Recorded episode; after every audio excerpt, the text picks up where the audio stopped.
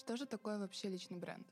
В 2017-2018 годах я пришла работать в онлайн, и тогда, знаете, все прям пачками несли деньги и говорили «выстрой, выстрой мне этот личный бренд, давай сделаем». В их числе были и предприниматели, и просто, скажем так, малоизвестные личности с деньгами, успев заработать свой капитал. И изначально это воспринималось как что-то из дефицита, словно бы личный бренд — это что-то, чего у нас нет.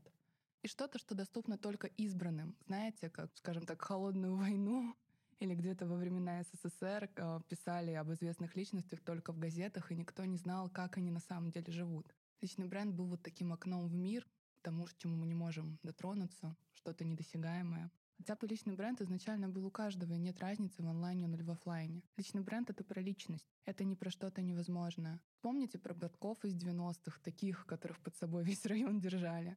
А вспомните про бабушку, которой вы ездите каждое лето в деревне.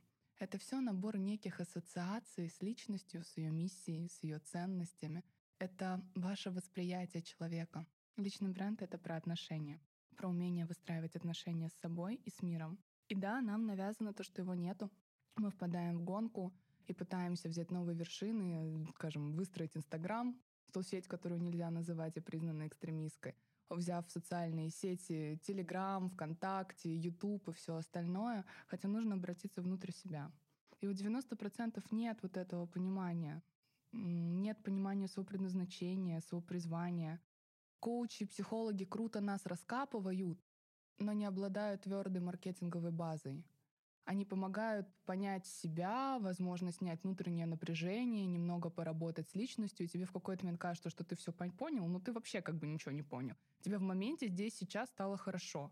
А маркетологи, они круто выстраивают внешний фасад, но за этим фасадом нету контакта человека с самим собой. И я как никто помню вот эти моменты, когда мы выстраивали как маркетологи внешний фасад, еще имел мало понимания, мало опыта, а человек потом лечился в психотерапии, потому что Внешне он один, проявления у него одни, социальная роль у него одна, а внутри там вообще другой космос, вообще абсолютно другое.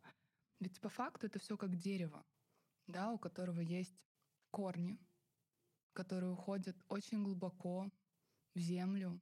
И эта земля — это про нас, про то, откуда мы вышли, про наших родителей, про социальный слой, в котором мы родились, про наше прошлое. У нас есть ствол. Это то, какими мы выросли. Это какая история стоит за нами, наша точка А, точка Б, и то, откуда мы пришли, и куда мы идем. И как веточки уже есть все предназначения, призвания, социальные миссии. Ведь ты умеешь разговаривать с людьми, как никто другой. Ты умеешь объяснять ценности, как никто другой. Ты доносишь какие-то смыслы и транслируешь это не так, как другие люди. И в этом и есть твоя уникальность. Это не что-то внешнее, не что-то наносное и не что-то выстроенное. И здесь самый большой секрет в том, что нет разницы, развивать это онлайн или офлайн, вообще никакой. Личный бренд — это совокупность.